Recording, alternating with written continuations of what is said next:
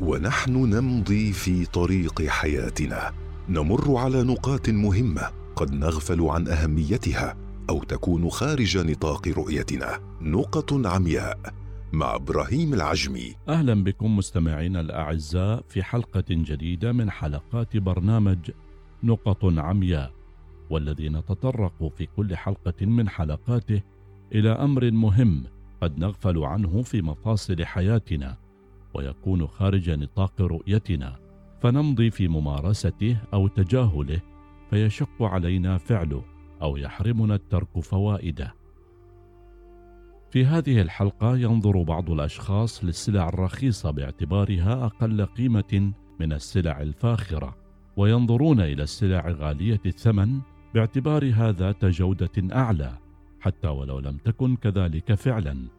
وآخرون يفكرون في توفير المال فيذهبون إلى المتجر ويشترون الأرخص من السلع وبذا يضيع الفريقان فيما لا يحمد عقباه ويقعان في الفخ من حيث لا يحتسبون فشراء الأغلى قد يكون امرا شائعا بين الأثرياء إلا أنه من المثير للدهشة أن هناك عددا كبيرا من الأشخاص يشترون سلعا فاخرة باهظة الثمن حتى وإن كانت ميزانيتهم لا تسمح بذلك. ما يقودهم إلى إهدار الأموال التي يجب أن يذهب صرفها في أمور أهم. ما يثير التساؤلات حول الدوافع الكامنة وراء شراء السلع الفاخرة. ومن جانب آخر فاقتناء الأرخص قد يجعل المشتري يحصل على الأصناف الرديئة والتي قد لا ترضي احتياجاته. ويعتبر المختصون أن الشراء عملية نسبية. لا تتعلق بنفس الشراء وإنما يتعلق بالمشتري فهي تعتمد على مكانته وطريقة حياته والمال الذي يملكه إلا أنه يمكن للجميع التزام طرق وأساليب واحدة في طريقة الشراء. فمسألة شراء الأغلى أو الأرخص لا يمكن أن تكون معيارا في الشراء أو طريقة عقلانية في اقتناء السلع والحاجيات إلا إذا اقترنت مع معايير أخرى.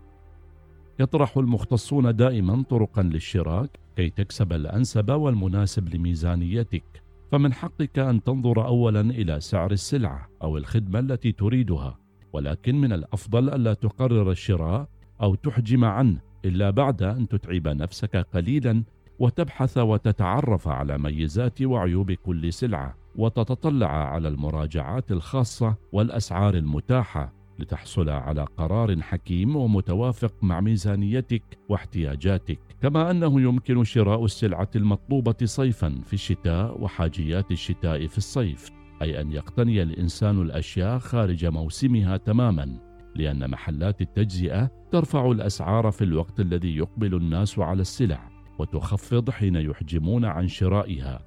كما أن المحلات تبدأ قرب أي موسم بطرح خصومات استعدادا لتفريغ المخازن وتوفير مساحة لاحتياجات الموسم المقبل.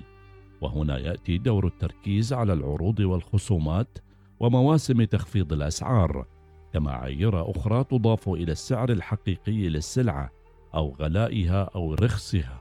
فعلى المستهلكين أن يفكروا بشكل عقلاني طوال الوقت بأن تكون تصرفاتهم قائمة دائما على العقل والمنطق ليتخذوا قراراتهم بناء على ما يحقق مصلحتهم وما يتناسب مع أوضاعهم المالية وأن يتجنبوا إدارة البال نحو الإعلانات البراقة ووسائل الدعاية المحبوكة وعمليات الشراء المتعلقة بالمفاخرة والتظاهر. في هذه الحلقة مستمعينا الأعزاء وجهنا الضوء على نقطة من النقاط التي يغفل عنها البعض. أو لا يديرون بالا تجاهها وتكون بعيدا عن مجال رؤيتهم وهي أن يكون غلاء السلعه ورخصها معيارا لديهم في اتخاذ قرار الشراء على أمل أن نلتقي مع نقطة أخرى من نقط عمياء.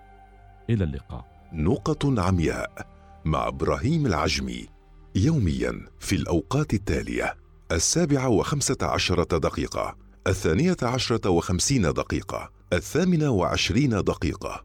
نقط عمياء يأتيكم برعاية BMW.